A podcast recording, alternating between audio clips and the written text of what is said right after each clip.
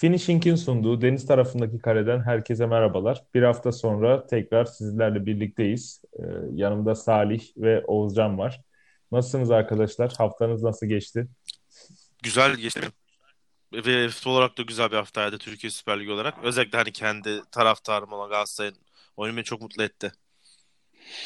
Valla e, ben aynı şeyleri söyleyemeyeceğim bir Fenerbahçe taraftarı olarak. Maalesef bir kez daha puan kaybı ve Kadıköy'de tarumar olan umutlarımızla beraber bir haftayı daha noktaladık. Önümüzdeki maçlara bakacağız diyorum artık sadece. Haftanın önemli maçı Sivasspor Galatasaray maçıydı. Ee, Galatasaray'ın bir puan kaybı var burada. Salih neler söyleyeceksin? Bu Galatasaray'ı yarıştan e, yani yarıştaki motivasyonuyla nasıl etkileyebilir? Maçtan önce şey olsaydı böyle hani bir puan deselerdi aslında kayıp gibi değil kazanç gibi görülürdü Sivas deplasmanı ama oynadığımız futbola bakınca da gerçekten iki puanlık bir kayıp olarak gördüm ben. Ee, ilk 10-15 dakika boyunca Sivas'ın hem taraftar desteğin arkasına alması hem de büyük maçlara çok daha yüksek motivasyona çıkmasın ile çok iyi başladılar karşılaşmaya. Sürekli pres ve topu bir türlü biz kontrolümüzü alamadık. Zaten hani neredeyse top ayağımıza değmeden de gol yedik. Geçenlerde Premier Lig'de Chelsea Tottenham maçında şeyin Onur Erdem bir tweet'i vardı çok hoşuma gitmişti. Normandiya çıkarması gol diye. Sivas aynısını attı. Yani rebound topu şut, rebound topu şut en sonunda top ahlara girdi. Çok güzel goldü bence. Her ne kadar böyle biraz dizine çarpıp girse de çok hoşuma gitti gol. Ama 1-0'dan sonra geri kalan oyun kısmında tamamıyla Galatasaray oyunu hükmetti ve hükmet hükmederken hani skor 1-0 iken de veya 2-2 2-2 iken de hiçbir zaman soğuk kanlılığını kaybetmedi takım. Aynı Fenerbahçe ve Gençler Birliği maçındaki oyun planına sadık kaldı ve neredeyse vasatın altında hiçbir oyuncusu yoktu benim gözümde. Ee, ileride Falcao ile Fegüli'nin anlaşması ki artık Fegüli bir sağ kanat değil daha yer yer AMC MC arası bir yerde izliyoruz. Ee, burada çok daha verimli geçiriyor. Onyekuru diğer iki maça göre daha az alan buldu ama Sivas'ı zaten aran daraltmadan ne kadar iyi bir takım olduğunu da çok iyi biliyoruz. Ve yine seriyle başlayan arkalarda oyun kurarak ilerlediğimiz atak organizasyonları, Mustera'nın yine kritik kurtarışları, defansta Marco ve Donk'un çıkarken yaptığı minimum pas kayıpları. Saracchi çok beğendim ben bu karşılaşmada. İkinci yarıda da Mariano'yu çok beğendim. Ya takıma tek tek parça olarak baktığınızda, genel olarak da baktığınızda e, ne kadar skor 2-2 bitse de ben çok üzgün olduğumu söyleyemem. Ya şampiyon olur olmaz takım ama nasıl mesela burada ardı ardına 6-7 galibiyet alındığında ben beğenmiyorum dediysem de bu beraberliğe rağmen takımı çok beğendim diyorum. Yani bu çok önemli şu an skor benim için. Varsa şampiyon olmasın ama sahada bir taktik görmek, bir dokunuş görmek çok hoşuma gidiyor.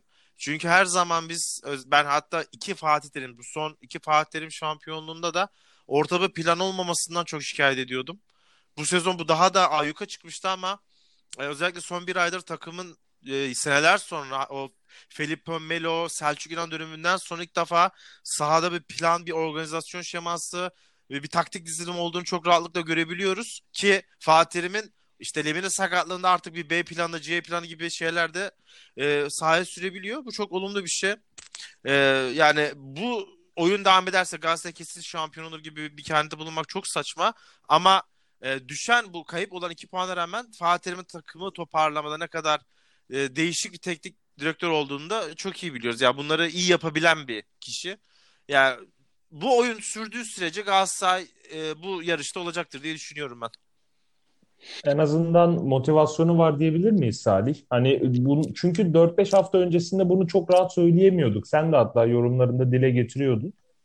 Ee, en azından bu yola girilmiş hissi veriyor mu takım? Evet Kadıköy sence? maçında ben aldım o hissiyatı ki o 6 karşılaşmada sadece 18 puandan dolayı değil. Yani oynanan futbol hiç ışıldamıyordu. O Kayseri spor maçı özellikle Malatya spor maçı özel, bir de Fenerbahçe derbisi öncesi açıkçası acaba mı diyordum ama Fenerbahçe maçı ya şey de var ki yani takım çok sakin. Ee, bir hani biz genellikle Fatih'in döneminde sizi çok iyi bilirsiniz. 70. dakikadan sonra bir kaos futbol egemen olmaya başlar ve biz doldur boşalt evet. ama Galatasaray doldur boşalt yapmıyor. Kesinlikle yapmıyor. Ya burada ben bir, birkaç pozisyonda gördüm ki onlar bile aslında pozisyon gol oluyordu neredeyse. Falcao'nun son dakikada bir timing e, ayarlayamamasından kaçan goller falan var. Onun dışında Galatasaray sakinliği benim çok hoşuma gitti. Bu, bunu Fatih Terim döneminde çok gö- göremeyiz. Bu da benim e, terim üzerine yaptığım çok sert böyle eleştirilerdir genelde. Size de konuşuyoruz yer yer. Yani takım şampiyonluk modunda top oynuyor. Evet. E, şu anki bence Galatasaray'ın dezavantajı gibi görülse de bence avantajı e, Beşiktaş ve Başakşehir gibi maçları hemen araya sıkıştırması ki bu takımın motivasyonunun e, düşmesine veya dikkatin dağılmasına izin vermeyecek karşılaşmalar. Bir de şöyle bir avantajı var. Evet kaybederse çok büyük dezavantaj ama yani evinizde Beşiktaş'ı ve daha sonra da Başakşehir deplasmanda yenerseniz artık gerçekten zaten sezon başından beri 7 olan şampiyonluk sayısı 2'ye 3'e inecek e, ve takımın üzerindeki motivasyon de artmış olacak.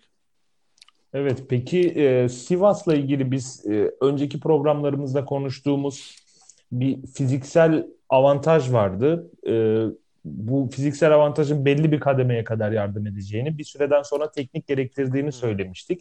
Peki Sivas'ta bu e, gözlemlerin nelerdir? Takımda bu teknik eksiği hissedildi mi yoksa ben maçın adamı olarak bence Fegoli'yi öne sürebilirim bu maçta.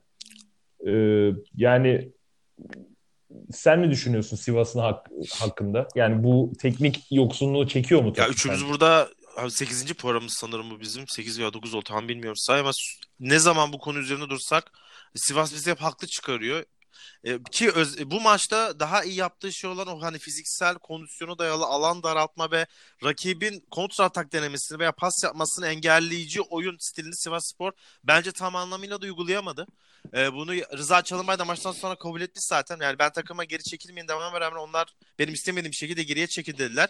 Yani ben burada Sivas Spor takımını suçluyorum çünkü Galatasaray top kaybetme ve yüksek pas oranında çok büyük başarılar imza atıyor son 3 haftadır. Burada da, da yüksek e, topla ve arkadan oyunu çıkarken ya ben çok dikkat ettim. Çok riskli anlarda bile Galatasaray top şişirmiyor artık. E, sakince ya kısa ve yan paslarla çıkıyor. Bu Sivas'ı Sivasspor çok zor durumda bıraktı. Bu arada 70 ve 80 dakika e, 80. dakika arasında Sivasspor 2-3 kere çok etkili pozisyon geldi. E, pozisyon buldu. Yani, aslında karşılaşmayı da bitirebilirdi orada. 3-2 döne geçebilirdi. E, ama hani evinizde zaten normal bir takım ve bu pozisyonları vermeniz ben Galatasaray açısından konuşuyorum. Son derece normal. Yani Sivas Spor'a o pozisyonları verirsiniz. Ama şu, bu maçta şunu gördüm Ekin. Hani şampiyonluk kumaşı klişesi vardır ya. O, o Sivas Spor'da yok. Evet. Yani o bana geçmedi. Bunu söyleyebilirim. Evet. Bu önemli bir dönem olsa gerek. O zaman eğer bu e, teknik yoksunluğuna devam ederse ve fiziksel avantajının da sezonun sonuna doğru artık yorgunlukla birleşeceğini düşünürsek Sivas'ın daha alt aşağılara gidebileceğini söyleyebilir miyiz? Ya sen? söyleyebiliriz. Herkes şeyden bahsediyor. Size de burada konuşuyoruz. Ya. İşte Sivasspor'un kalan maçların fikstürünün daha rahat olduğundan ama e, ben şunu söylemek istiyorum. Yani Sivasspor hedef takım. Ee, ve yorgun bir takım. Artık yorgunluğu çok belli oluyor. Ne olursa olsun bazı oyuncuların bazı kulüplerde görüştüğünü burada biliyoruz. Yani bazıları anlaştığını bile hatta neredeyse emin olduğunu söyleyenler var. E artık bunlar da devreye girecek. Başakşehir biraz öne çıkmaya başladı ki yarın sanırım Trabzonspor'un e, yanılıyorsam düzeltin eksik maçı yarın diye biliyorum Malatya maçı.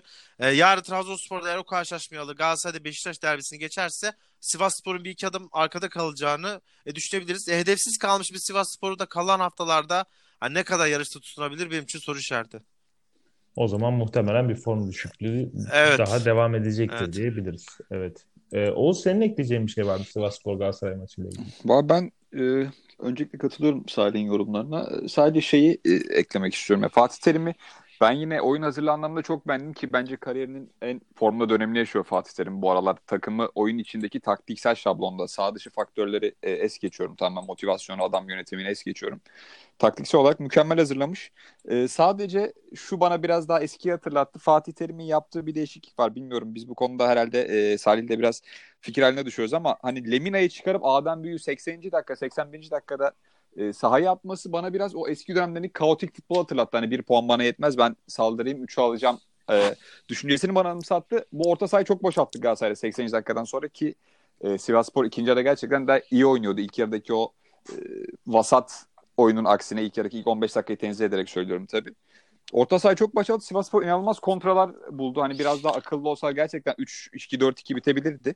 E, bu bana biraz sadece biraz dokundu açıkçası. Acaba dedim eski dönüş var mı yok mu ama maç sonundaki açıklamalarla Fatih Terim e, o geçmişteki Fatih Terim olmadığını artık daha fazla böyle hani bilmiyorum belki yaşında verdiği bir ekstra olgunlukla artık deneyimlerinin de tesiriyle beraber inanılmaz sakin bir adam. Böyle çok sadece kendi işine odaklanmış sağ dışı faktörleri çok fazla konuşmayan etmeyen ki e, Saracchi'nin pozisyonu vardı bir pozisyonu kırmızı kart görmesi gerekti hepimizi konuştu.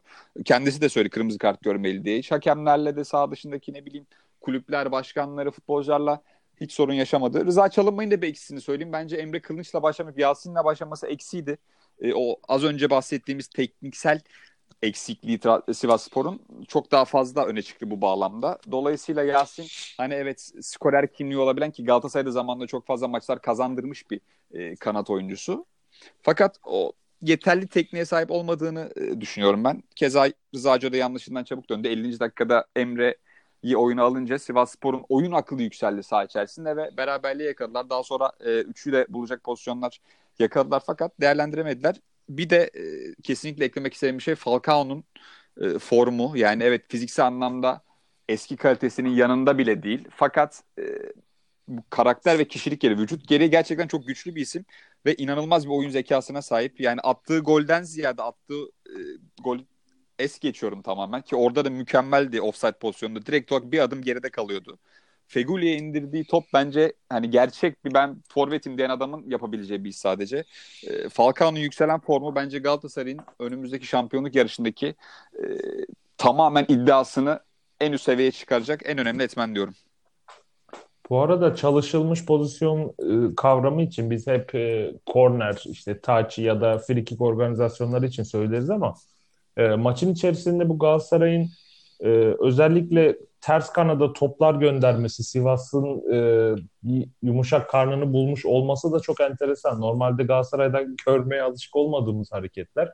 En azından bu seneki performans açısından söylüyoruz. Burada bir müdahale olduğunu görebiliyoruz. Özellikle e, ki Falcao'nun pozisyonu da aynı pozisyon aslında da e, bir dikine oyun yerine yüksekten yana oynama ve boş alana e, hareketlenme var Galatasaray'da. Burada ciddi bir müdahale olduğunu görebiliyoruz. Bu da e, onlar için bir avantaj Kesinlikle. olsa gerek. Kesinlikle. Ve şu var, e, belirtmek istiyorum. Onyekuru Galatasaray'a gerçekten çok önemli bir hareket alanı sağlıyor saha içinde. Çünkü Onyekuru bizim bildiğimiz klasik bir sol açık sol çizgi oyuncusundan ziyade Falcao'nun yanındaki ikinci bir forvet gibi oynuyor. Ee, Ömer Bayram orta sahanın ortasında temposuyla gerçekten çok fark yarattığını söylemiştim zaten. Hani sol bekte bu kadar fark yaratamaz büyük takımda ama orta sahada Onyekuru'nun boşalttığı alanı kapatarak e, Galatasaray'ın savunmasında da eksik yakalanmamasını sağlıyor. Feguli'nin az önce Salim bahsettiği gibi artık o da sağ çizgi değil bir forvet arkası gibi ortaya yanaşıp pas istasyonu olması ve e, açtığı alana Mariano'nun yaptığı oyun kurucu koşuları müthiş etkili. Galatasaray artık bu şablonu biz ezberledik. Serinin de 6 numaraya geçmesiyle beraber o soğukkanlı top dağıtımı, işte takımı rahatlatması, hep doğru tercihler yapması ve bunları sadece geriye yana değil ileri de atabilecek olması Galatasaray'ın şu an bence ligdeki en formda takım olduğunun en önemli sebebi.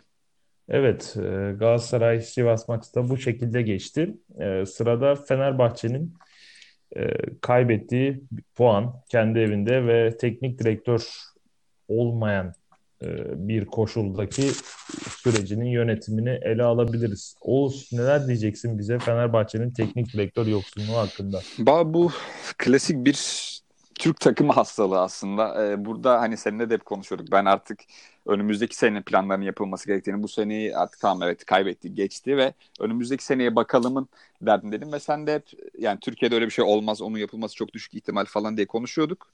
Ee, bu konuda aslında hemfikiriz bir yerde. Türk halkının genel hastalığı erteleme erteleme ve artık en sonunda yumurta kapıya gelince yapılacak e, hamlelerle belki bir sonuca gidebiliriz düşüncesi söz konusu. Ben hala algılamış değilim. Hani e, basında çıkan isimlere de baktıktan sonra çok korkutucu ya. Christoph Daum, Christoph Daum, Mircea Lucescu, Abdullah Avcı. Aykut Kocaman. Abi o isim ben zikretmek Abdullah Avcı. Sen zikrettin ama.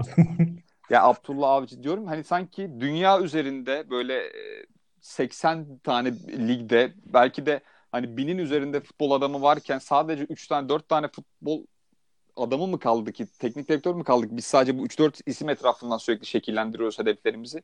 Buna gerçekten benim artık e, aklım o almıyor. O şey ne diyorsun? Ee, yani, ben sizin e, kulüpten biri söylemiş. Bugün okudum ama kim olduğunu bilmiyorum. Belki sen iyi biliyorsundur. E, ligi iyi bilen bir teknik adam arıyoruz ya. Bu, bu şey ne diyorsun bu klişe cümle? Yani ligi iyi bilmek. ya Abi ligi futbolu bilmesi yeterli benim açımdan. Bence ligi de yani. gerek yok bir insanın yani. Futbolu bilsin kafi. Mesut Bakkal da ligi iyi biliyor. Tabii yani. Yılmaz evet, Oral da iyi biliyor. Onu Semih Özsoy söyledi abi. Semih Özsoy söyledi. Türkiye'de doğru, doğru. Türkiye'de ligi iyi bilen yaklaşık 50 milyon insan var. Yani evet ligi ben de çok iyi biliyorum. 20 senedir ben de seviyorum. ben de geçebilirim o zaman başına yani bu çok dert değil. Ligi. Hatta ben Süper Lig'deki 18 takımın iddia eden 10'undan 10 hocadan daha iyi biliyorumdur ligi teorik olarak. Ama pratikte bir şey deyince ben geçeyim o zaman yani. Ya diyorum ki bu takım artık hedefsiz kafası böyle kesilmiş bir tavuk gibi sağa sola koşan ki lig başındaki temposundan eser olmayan futbolcuların artık hani bitse de gitse havalarına geldiği sürekli her pozisyonda hakeme itiraz eden bu hakeme itirazların ben sebebinin sağ içindeki yetersizlikten kaynaklandığını düşünüyorum tamamen. Yani bir insan herhangi bir konuda eksikse onu bence agresifliğiyle, bağırması, çağırmasıyla telafi etmeye çalışıyor. Fenerbahçe takımın sağ içindeki hakeme olan işte itirazları, bağırış çağrışlar, işte her pozisyondan sonra ya biz doğranıyoruz, onlar bunları gelmesi biraz bunu gösteriyor bana. Hedefsizlik gerçekten çok kötü. Yani sadece Fenerbahçe söylemiyorum ki Fenerbahçe ya biz ligin her zaman kafaya oynayan takımlarından biriyiz. Yani ligin bana kasa zaten taraftar olduğum için söylüyorum en büyük takım, en büyük sosyal e, sivil toplum kuruluşu benim açımdan. Hiç tartışması yok. Fakat hani bu hedefsiz kalmak evet okey bir sene daha çöpe attın. 2014'ten bu yana artık 6-7 sene oldu ve bir sene daha çöpe atıldı. Kabul ediyorum bunu ama artık önümüzdeki sene çöpe atılmasından bir şeyler yapmak zorundayız biz yani. Önümüzdeki seneyi şu andan itibaren bir planlamak gerekiyor yani. Yani o kadar isimler Peki, görüyorum ki ben hatta şey diyorum ya hani Ersun Hoca tekrar getirecekler herhalde diyorum yani. İş ona geliyor. Adam gitti bir hafta önce. Bir hafta sonra tekrar Ersun Yan'la anlaştık diye açıklama yapsalar şaşırmam yani. Peki şöyle söyleyeyim. Yani seneye beklenti nedir Fenerbahçe taraftarında? Ya, ne olmalı ya da öyle söyleyeyim. Şöyle yani tabii ki Fenerbahçe taraftan bu sene de bizim tek hedefimiz şampiyonluktu ki e, sene başından beri hep beraber konuştuğumda da söyledim yani biz şampiyon olacağız kesin diye bakıyordum ben gözümde. Hatta çok çok da iyi başladık gerçekten e, Başakşehir maçı ikinci yarıdaki Başakşehir maçının sonunda da hep beraber en fikirdik yani Fenerbahçe'nin şampiyonluğu konusunda en büyük aday olduğuna. Ama işte işler tersine döndükten sonra tamam diyor Fenerbahçe taraftarı gerçekten cefakar bir taraftar ve hep bahsettiğim gibi ligdeki belki de en kırılgan taraftar topluluğu yani. 3 hafta içinde her şey tamamen siyahtan beyaza kayabiliyor. Fenerbahçe taraftarında hiç gri yok yani. Evet kötü dönem yaşıyoruz, geçiyoruz ama biz şampiyon olabiliriz düşüncesi hiç yok. Mesela bunu Galatasaray camiası Fatih Terim önderliğinde bunu da altın çizmek istiyorum. Fatih Terim'in gerçekten çok kurt bir teknik adam olduğunu. Mükemmel başarı yani. Şartlar ne olursa olsun o baskıyı üzerinden atıp e, rakiplerin üzerine bırakmak müthiş bir başarı. Asla e, küçümsenmemesi gereken başarı ama bizde bu maalesef yok. Önümüzdeki sene için soruna gelecek olursam yani atıyorum şu an Ali Koç çıksa yarın dese ki ya biz gerçekten maddi olarak çok dip durumdayız. Önümüzdeki sene Beşiktaş'ın işte Bilic dönemi, Samet Aybaba dönemine benzer bir feda senesi yapacağız dese. Ben adım gibi eminim ya 3-4 tane taraftar dese kimse ağzını açmaz yani. Aa bak neden böyle yapıyoruz kaç senedir başarı falan diye. Ama bunu önceden bizim öngörmemiz gerekiyor. Ya sen her sene başında olduğu gibi biz vura vura şampiyon olacağız işte kıracağız geçeceğiz ama işte olay iki hafta tersine döndükten sonra bizi şampiyon yapmayacaklar psikolojisine girersen taraftarı da gerçekten çok fazla düşürmüş oluyorsun bu bağlamda. Yani çok yüksekten çok düşük seviyeye paraşütüsü olarak atlıyor bu taraftar ve bunun geri dönüşü olmuyor. Sadece teknik direktör ve saha içindeki oyuncularla değil yönetimle ki Ali Koç Fenerbahçe tarihinin bence gelmiş geçmiş en çok desteklenen başkanı olarak göreve geldi. Tarihin en kötü sezonunu geçirdi. Hala müthiş bir destek var arkasında. Yaptıkları hiçbir şey inkar etmiyorum. Kesinlikle hani akla mantığa sığmayacak şeyler yaptı. 1 milyar liraya yakın bir para girişi yaptı kulübe sponsorluklar dahil olmak üzere. Bu gerçekten normal bir insanın yapabileceği bir şey değil. Hani benim gibi gerçekten hasta derecesinde bir taraftarın yapabileceği bir şey. Bunları kesinlikle inkar etmiyorum. Ali Koç'un kesinlikle kalması gerekiyor ama yaptığı her olumsuz hamle bir eksi olarak hanesine bence yavaş yavaş yazılıyor ve taraftarla artık yönetim arasındaki iplerin de e, kopma noktasına geldiğini ben hissedebiliyorum belli bir yerde. Artık yapılması gereken şey çok basit ya o kadar saçma şeyler duyuyorum ki önce teknik direktör alacakmışız. Evet ondan sonra yazında bir sportif direktör bakılacakmış. Ya sportif direktör çok affedersiniz de yani bu adam şey mi? E, Dingo'nun ahırına mı geliyor böyle adama sormadan etmen iş yapacaksın sportif, sportif direktör niye alıyorsunuz ki o zaman? Ya şu an bir futbol aklı alınmalı. Benim tamamen şahsi görüşüm. E, geçen hafta söylemiştim bir ekol seçilebilir. İşte Alman ekolü, Brezilya ekolü yerli gidilebilir. Yani eğer çok çok kötü durumda e, olduğu düşünülüyorsa. Ama bir ekol seçilip ona uygun bir futbol aklı alınmalı. Biz sene ne yapacağız abi? Nasıl oynayacağız? Atıyorum sağ içindeki oyun sistemimiz gegen pressing diyebilirsin. Tamam. Dikey tiki tiki oynayacağız biz diyebilirsin. Kontra oynayacağız diyebilirsin. Örnek veriyorum tamamen. Ki bunu demeleri çok düşük ihtimal. Fenerbahçe taraftarının kabul etmeyeceği tek şey olabilir. Buna uygun bir sistem zaten artık oyuncu havuzumuz 200 kişilik bir oyuncu havuzumuz var dendi. O havuzun tamamen artık yalan olduğu anlaşıldı benim gözümde. Yani 200 tane oyuncu havuzundan bir tane stoper bulamayıp e, Jailson'u bütün sezon stoper oynatmak bana kalırsa çok büyük bir eksi. E, Tolgay yani, oynuyor ya. Tolgay e, 6 ay kenarda oturup Mehmet Ekici'ye lisans çıkaramadı yollayacağız diye şu an taraftarın göz bebeği aa müthiş topa vuruyor diye sadece. Bizim taraftar da gerçekten e, uslanmaz tarafları var yani. Bunu da e, kesinlikle göz ardı etmemek gerekiyor. ya bir oyuncu grubun var elinde. Bu oyuncu grubuna uygun. Onları bence motivasyon açısından eksiklik yaşamayacak bir yerli hoca gelebilir. Benim tek e, şu an hani gözümdeki en önemli aday her zaman Jorge Jesus. Dediğim gibi benim yasak hayalim gibi bir şey böyle kendi kafamda zihnimin içinde. Gelmeyeceğim demiş zaten. Roger Doğru. Schmidt gelebilir. Jesus. Yani evet ben olsam ben Asla de düşünmüyorum abi demiş 5 hatta. tane kupa almış Flamengo'da. 4 Evet. tane mağlubiyeti var adamın. Ben olsam ben de gelmem. Yani müthiş bir adam. Ee, Roger Schmidt olabilir. Hani isimleri geçen e, futbol adamlarından bakacak olursak. Eğer ikna edilebilirse ki bence bunun hani artık üç büyüklerin yeterli bir e, cazibe merkezi olmadığını düşünüyorum kendi adıma. Okan Buruk getirilebilir. E, Okan Buruk evet Galatasaray'dan bildiğimiz ya da Beşiktaş'ta oynayan bir isim. Fakat Okan Buruk gerçek bir profesyonel olduğunu düşünüyorum ben. Bu bağlamda Okan Buruk'un oyun sistemini ve Avrupa'ya verdiği önemden dolayı vizyonunun genişliğini de asla inkar etmemek gerekiyor. Okan Hoca getirilebilir. Benim tamamen fikrim. Erol Bulut'a ben karşı bir teknik adamım. Çünkü e, daha bir dengeli oyun merkezini benimsemiş olsa da Aykut Kocaman'a benzeyen taraflarından dolayı taraftarın daha çabuk böyle e, hedef altına alabileceği bir isim. Taşların, okların direkt olarak gö- gösterilebileceği bir isim e, Erol Bulut. Ya bu üç isim üzerinden gidilebilir diye düşünüyorum ben. Eğer hani çünkü gerçekten boştaki hoca havuzu hiç olmadığı kadar geniş. E, yani hareket alanı gerçekten çok fazla. Sampaoli'lerden tutun da işte Roger Schmidt'lere kadar alınabilecek, ekol olarak benimsenebilecek çok isim var. İşte Yazdinler, e, Süper Lig'deki yerli hocalar. Nasıl çıkacağınıza bence öncelikle bir karar vermek gerekiyor. Biz önümüzdeki sene transfer yapacak mıyız? Artık son bir atımlı kurşun var mı yok mu? Bence Van Persie döneminden sonra kesinlikle yok. Fakat bir kere daha riske alınacak mı? Ya da yine kiralık oyuncu formülüne mi gidecek? Bunlar çözülmeli. Akabinde artık lig bitmeden hocanın anlaşılıp tribünden şu takım bir seyredip önümüzdeki sene neleri yapıp neleri yapmayacağını kesin olarak belirtmesi gerekiyor. Maça gelecek olursak yine çok kırılgan bir Fenerbahçe izledik.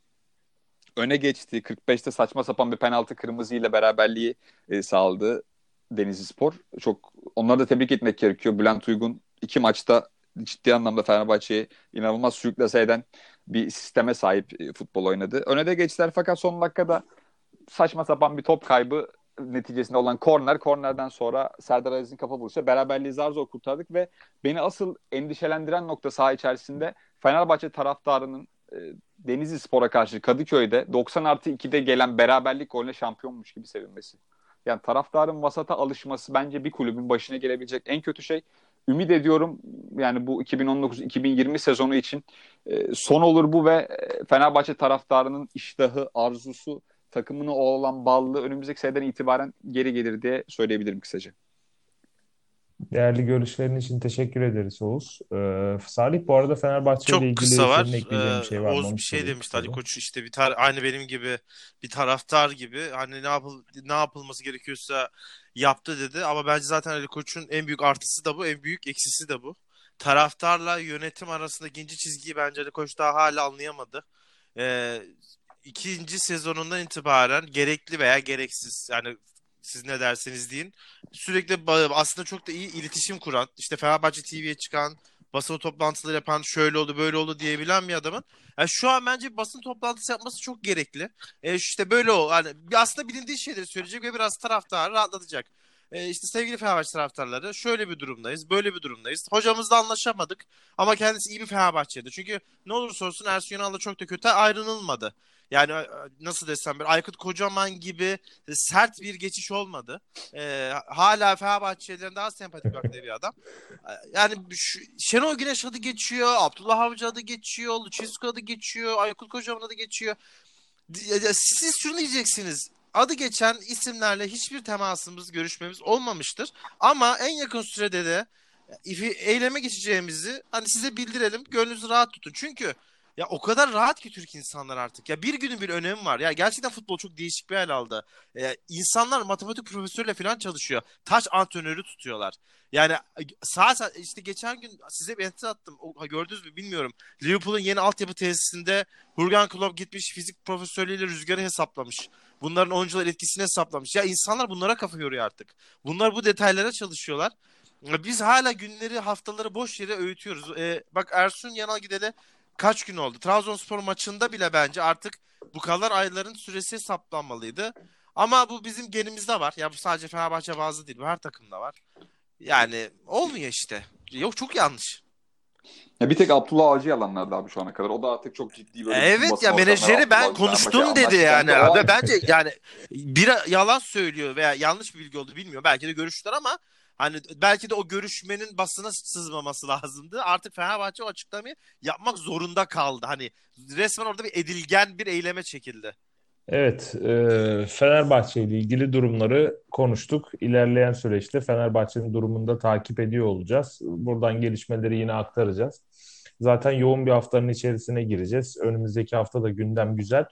E, onlara gelmeden önce Trabzonspor'un durumunu konşmak isterim. Salih, Fenerbahçe'nin ligde ne şey kaybettiği iki birlik maç vardı hatırlıyorsanız burada konuşmuştuk. Ee, aslında Fenerbahçe'nin deplasmanda ne kadar oynanabilecekse o kadar oynadığını ve Trabzonspor'un biraz da kaliteli ayak faktörüyle sonuca ulaştığını söylemiştik. O maçtan itibaren Trabzonspor'da adım adım düşüşler var ki o düşüşleri Hüseyin Cimşir sürekli maç içerisindeki dokunuşlarla olabildiğince engellemeye ve tutmaya çalıştı. Ço- çoğundan da sonuç aldı. Yanılmıyorsam bu süreçte hiç mağlubiyeti yok. Ee, fakat Trabzonspor'da soru şu Trabzonspor çok bölüm bölüm oynamaya başladı artık. Ve e, hep bunu diyoruz. Artık ilk yarıları 30 dakikalık bölümleri yer yer 60 dakikalık bölümleri çöpe atabiliyor. 15 dakika 20 dakika çok fazla reaktif oynayan bir Trabzonspor görüyorsunuz. Statik pas yapan sahada neredeyse 11 oyuncusunun hiçbir anlamda hareketlenmedi ama bir 15 dakika geliyor. Ya diyorsunuz bu aynı takım mı? Bu kadar sert geçişlerin olduğu bir takım izlemek kalan haftalar için çok sağlıklı veriler değil. Ben hala hücum hattı olarak bu da ligin bence en iyi takım olduğunu hala diretiyorum bu konuda.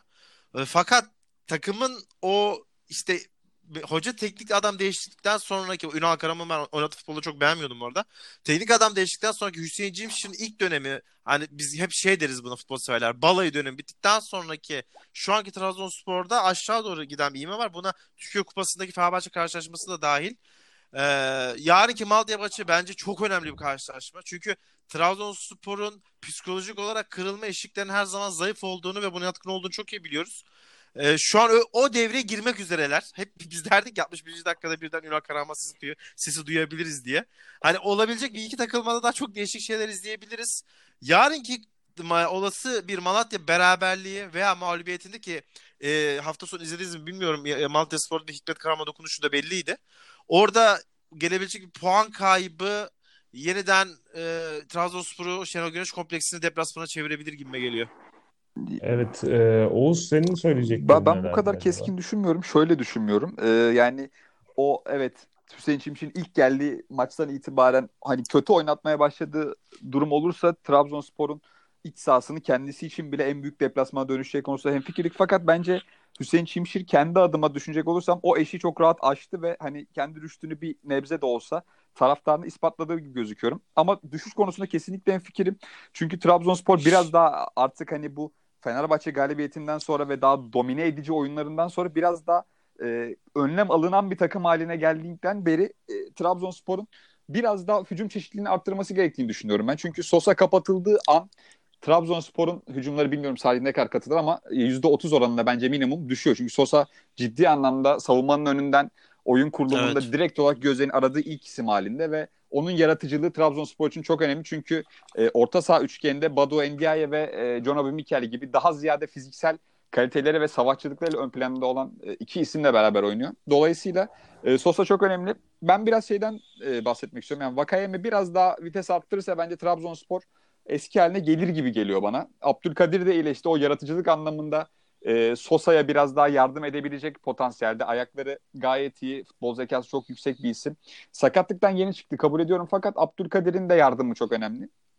Ya biraz savunmada e, hani yavaş yavaş böyle bir eksiler var. O da hani ne kadar katılırsınız bilmiyorum ama ben de Joao Pereira sağ içindeki duruşunu ne kadar hani nefret etsem de sahadaki belki de en itici futbolcu olabilir. Yani Emre Belözoğlu'ndan da Melo'dan da bence çok daha kötü bir karakter sağ içinden bahsediyorum.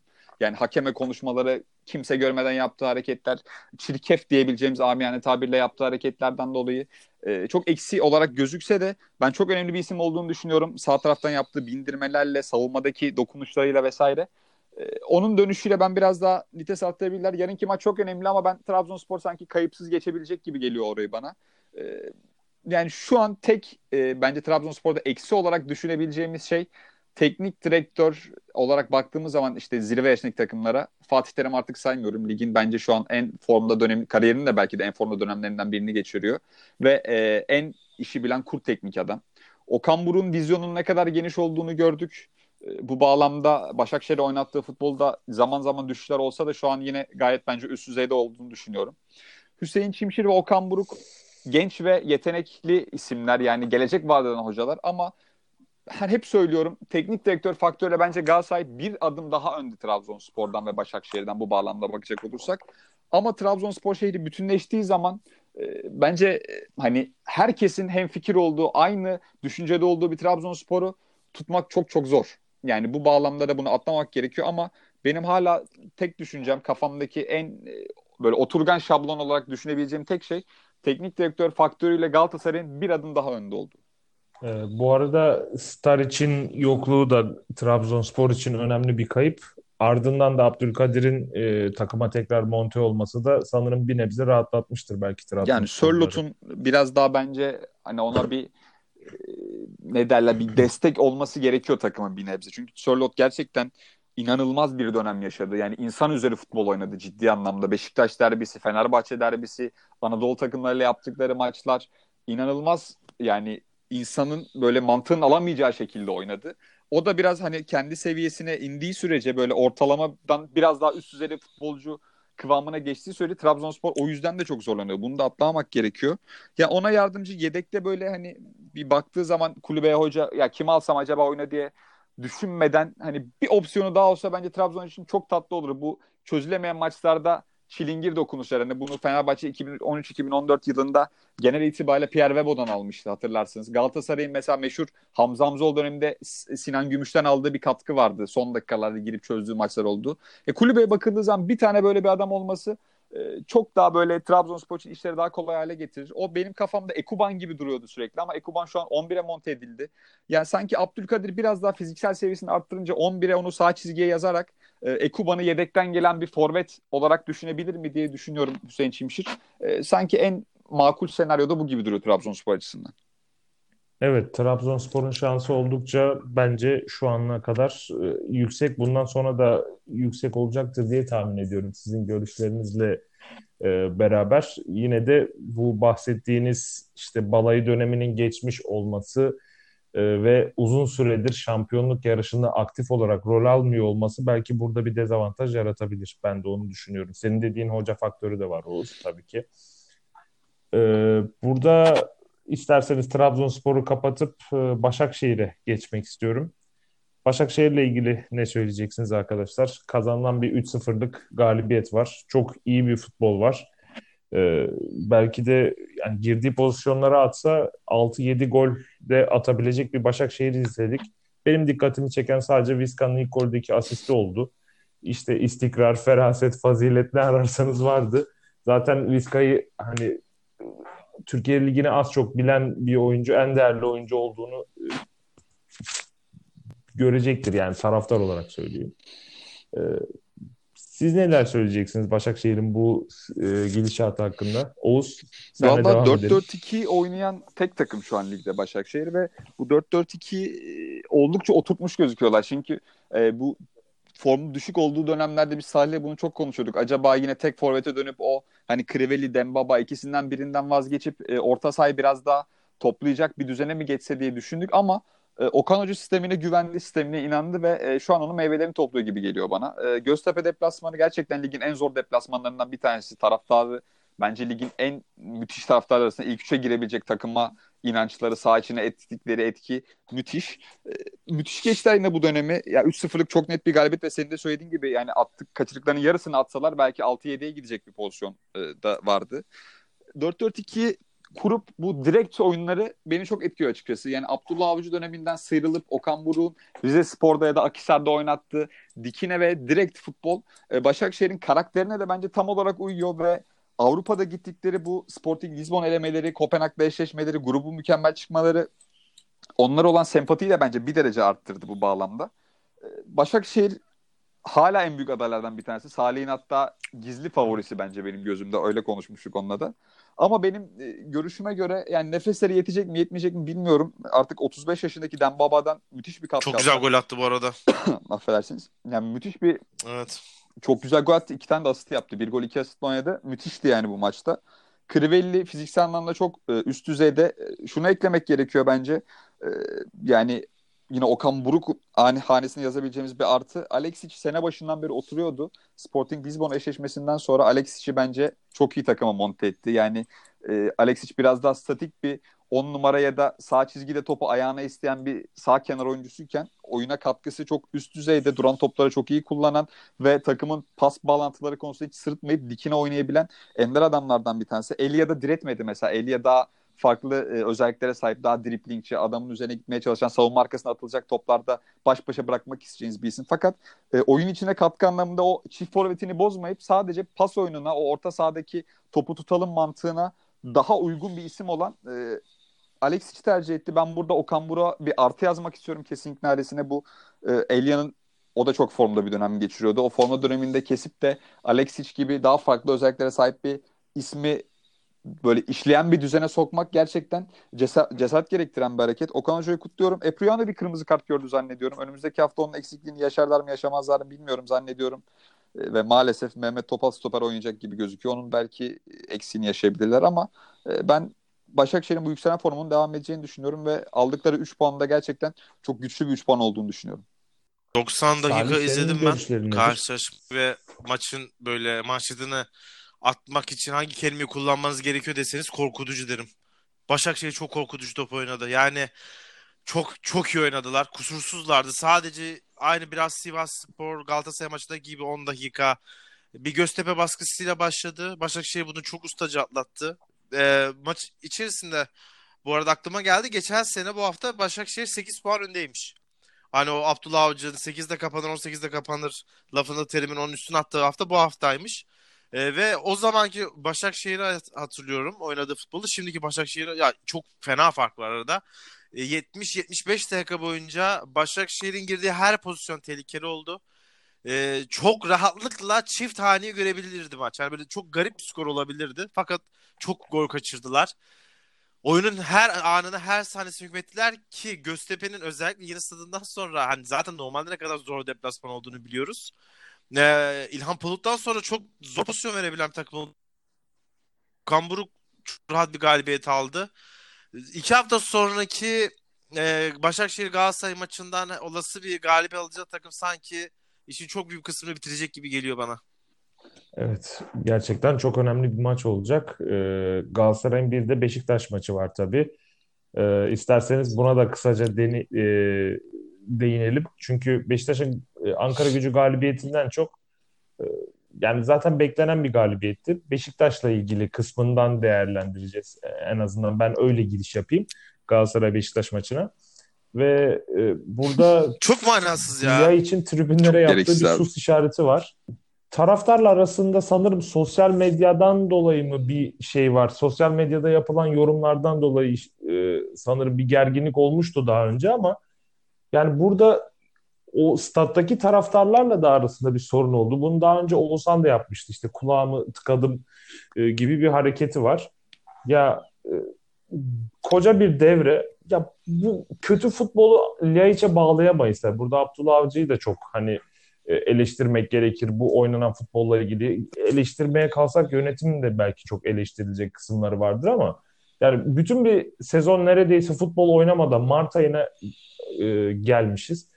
E, neredeyse hiç doğru düzgün katkı yapmadan, tek başına bir maç almadan ya da oyuna pozitif çok fazla bir katkı vermeden e, geçirdiğiniz bir sezonda işte kulağımı tıkıyorum demek yani ben beni gönderin gibi bir şey yani aslında. Bu hırstan yapılır, hırstan kaynaklı mıdır? Hani bunu ne kadar söyleyebiliriz? Tam emin olamayacağım bu konuyla ilgili ama yani alınan bir galibiyet var. Evet.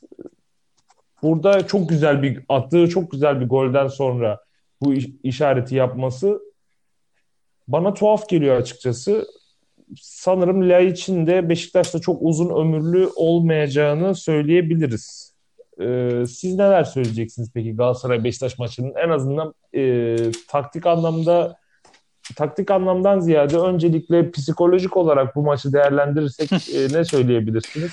Salih'ten önce Oğuz'a sorayım. Bir Fenerbahçeli olarak, olarak sen bu maça benim nasıl için bakıyorsun? gerçekten çok süper bir maç olacak. Gerçekten ayaklarımı uzatıp seyredeceğim yani keyifli bir şekilde. E, ama benim favorim çok net Galatasaray bu konuda. Galatasaray'ın çok zorlanacağını düşünmüyorum. Şundan dolayı düşünmüyorum. Beşiktaş'ın artık e, çok bir hedefi e, kalmadığını düşünüyorum ben kağıt adıma. Hani biz net seviyedeysek şu an şampiyonluk açısından. Beşiktaş'ta hani Sergen Yalçın'ın belki bu attığı birkaç adımla beraber bir tık daha üsttedir ama bu sene için ben Beşiktaş'ın da artık bu seneyi feda ettiğini düşünüyorum bu bağlamda.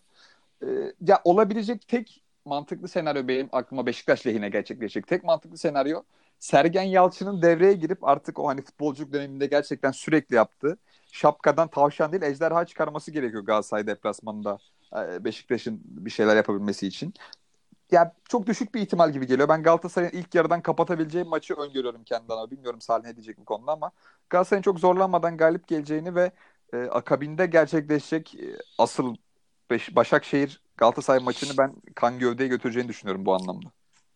Evet, peki bir Galatasaraylı olarak Salih sana sorayım. Ee, Aslan ee, kendi evinde Beşiktaş'a karşı kükreyebilecek. Söylemek istiyorum Ekin. Yani bu Premier Lig'de de çok konuşuyoruz. Paul Pogba önderliğinde başlatılan postmodernizm futbol saçmalığı e, benim çok sinirim bozuyor. Yani bu Liacic hatta bunu e, Oğuzhan da yaptı Feyenoord'a kiralandığında ve ilk yazışı şu oldu. Futbolu oynayabileceğim çok rahat kafamın olduğu bir ortamda e, işte oynamayı özlemişim tarzı açıklamalar. Yani sizi burada kimse kelepçelerle, kasaplarla, baltalarla tutmuyor. Ee, siz burada zaten hani çok iyi performans gösterdiğinizde size burada hakkınız verilmiyor muydu? Ya da sahaya ne koyduğunuzda ne istiyorsunuz? Belki çok klişe bir tabiri olacak ama sizi bırakın kazandığınız parayı e, izlemeye gelirken o bileti almak için insanlar maaşından e, belki de komple asgari ücretinden feragat ediyorlar. Ki Lisunati Teknik Direktörü Bielsa bunu takımına göstermek için e, hatırlarsınız 3-4 saat boyunca mıntıka temizliği yaptırıp işte siz için insanlar bu kadar çalışmak zorunda tarzı bir empati yaptırmıştı. Bence futbolcular kendilerini çok üstte görüyorlar ve futbolu çok abartıyorlar. Yani sonuçta e, siz bizim e, hep derler ya bir eğlence amaçlı bir e, bu spor gerek yok. Ve tüm sene boyunca sahaya hiçbir şey koymamışsınız. Ee, sonra da ya lütfen burada Ankara gücü taraftarına da özür diliyorum ama son derece mütevazi bir takıma karşı skora katkıda bulunuyorsunuz ve birden e, garip triplere giriyorsunuz. Ya bununla da şaklabanlıktır. Başka bir şey değildir. E, bence de Beşiktaş Liyaç işte sezon sonu es sıkışsın kendisine de teşekkür etsin. Çünkü ben futbolda en tahammül edemedim. Biraz da böyle Ferguson'u sevme sebebim belki de bu. Ya bu disiplinsiz hareketlere hiç gelemiyorum ve nefret ediyorum böyle oyunculardan. E, Oğuzhan'ın da umarım Beşiktaş hazır oradayken onunla ilişkini keser. Maç e, hakkında da tahminine gelecek olursam ben de e, Sergen Yalçın'ın son derece olumlu anlamda söylüyorum. Sinsi ve zekice bir teknik adam olmasına rağmen elindeki kadro ve biraz da hedefsizlik babında Galatasaray'a çok zorluk çıkaracağını düşünmüyorum. Her ne kadar derbiler çok garip bir, e, bir şekilde ucu açık maçlar olsa da yani 3. dakikada Galatasaray 10 kişi kalabilir ve her şey değişebilir. Ama e, sanki Galatasaray böyle 3-1, 3-0'lık bir galibiyet alacak gibi geliyor benim de. Ee, o zaman sen evet. hazır tahminini sunmuşken 3-0 veya 3-1 e, ben not alayım. 2-0 veya 3-0 diyorsun. 3-0 veya 3-1. Tamam notumuzu aldık. En ben azından e, Oğuz'un da görüşlerini alalım bu konuda. Sonra ben de, ben de tahminimi yapayım. 3-0. Tamam. Ee, daha önce ben de ben bir Beşiktaş taraftarı olarak biz e, zaten en azından şunu söyleyebilirim. Ölüm kalım maçına çıkıyorsa ki Beşiktaş için bu ölüm kalım maçı değil aslında. Daha öncelerde şampiyonlukla ilgili iddiası vardı ve fark e, çok fazla yoktu. Bundan önceki sezonlarda en azından e, son 10 senede yaklaşık 3-4 kez bu haftalarda hep Galatasaray Beşiktaş maçlarına denk geldik ve Beşiktaş hep kaybeden taraf oldu. E, bu sadece şeyde farklıydı. E, Şenol Güneş zamanındaki evet Talisca'nın golüyle kazandıkları maçta e, farklı bir koşullar vardı. Galatasaray o zaman gerçekten çok kötüydü. E, burada yalnız işte Beşiktaş için ölüm kalım maçı gibi ben görmediğim için en azından çünkü o, o dönemlerde Beşiktaş Galatasaray'ı yense en azından üste çıkabil, e, çıkabilirdi. Yani bu pozisyonlarda ama e, bunları değerlendiremedi ama burada öyle bir pozisyon olmadığı için yani Beşiktaş'ın en azından ölüm kalım maçı gibi ki genelde ölen taraf olur bu klişedir Beşiktaş için e, en azından burada psikolojik olarak biraz daha rahat olacağını ve Oğuz'un dediği Sergen faktörüyle bir, birleşince Beşiktaş'ın burada bir sürpriz yapabileceğini en azından Galatasaray'a galibiyet olmasa da en azından bir çelme takabileceğini düşünüyorum. O yüzden Enteresan. ben de maç skoru tahminim şaşırdım şu an. 1-1 veya 1-2 olarak söyleyeyim. Haftaya buradayız. Herkes hareketlerine dikkat et. Evet hafta. Ee, bu arada evet kapılarınızı kilitleyin. Şimdi e, bu en azından önemli maçları ve ligin genel durumunu gör- görüştük, tartıştık. Diğer maçlarla alakalı, ligin altını ilgilendiren maçlarla ilgili dikkatinizi çeken noktaları ben, Ben, kısa e, kısa sa- alayım. çok kısa- Sadece programa Ha, Söyle yavaş ben yavaş Oğuz'a kap- vereyim. Beni şaşırtan düşme hattında hiçbir şey yok. Sadece yayla küçüklerin işler gördük geçen haftalarda ama her şey benim tahmin ettiğim gibi gidiyor. Ee, Ben de aynı düşüncedeyim. Yani düşme potası açısından biz Salih'le ortak tahminde bulunuyorduk burada. Kayserispor, Ankaragücü, Kasımpaşa diye. Sadece Kasımpaşa 5 birlik bir galibiyet aldı Kayserispor'a. Ben artık Kayserispor'un %99 değil %100 olarak düştüğünü düşünüyorum kendi. Bunu garantiledik diyoruz zaten. Ee, Ankaragücü biraz daha böyle sanki çok daha dayanıklı bir top oynuyor ama onların da nefesini yetebileceğini düşünmüyorum. Ee, Aynı düşüncedeyiz bu kapıda. Sadece biraz e, belki ha, gider mi gitmez mi diye düşünüyorduk. Fakat Çaykur Rizespor da Alanya Spor'a karşı çok kıymetli bir puan aldı. Ünal Karaman'la beraber çıktık ilk maçta. Bu bağlamda benim açımdan da düşme pozisyonu değişen bir şey yok. Bu üç takım benim gözümde hala düştüler diyebilirim. Ben de sizinle yaklaşık aynı görüşlere sahibim. Ee, çok da fazla bir değişiklik olacağını düşünmüyorum diye e, son notumu ekleyeyim. Ee, arkadaşlar hepinizin ağzına sağlık. Çok teşekkür ederiz. Bizi dinleyenlere de buradan çok teşekkür ederiz. Finishing'in sunduğu deniz tarafındaki kaleden Hoşçakalın. herkese Hoşçakal. haftaya görüşmek üzere. Hoşçakalın diyoruz.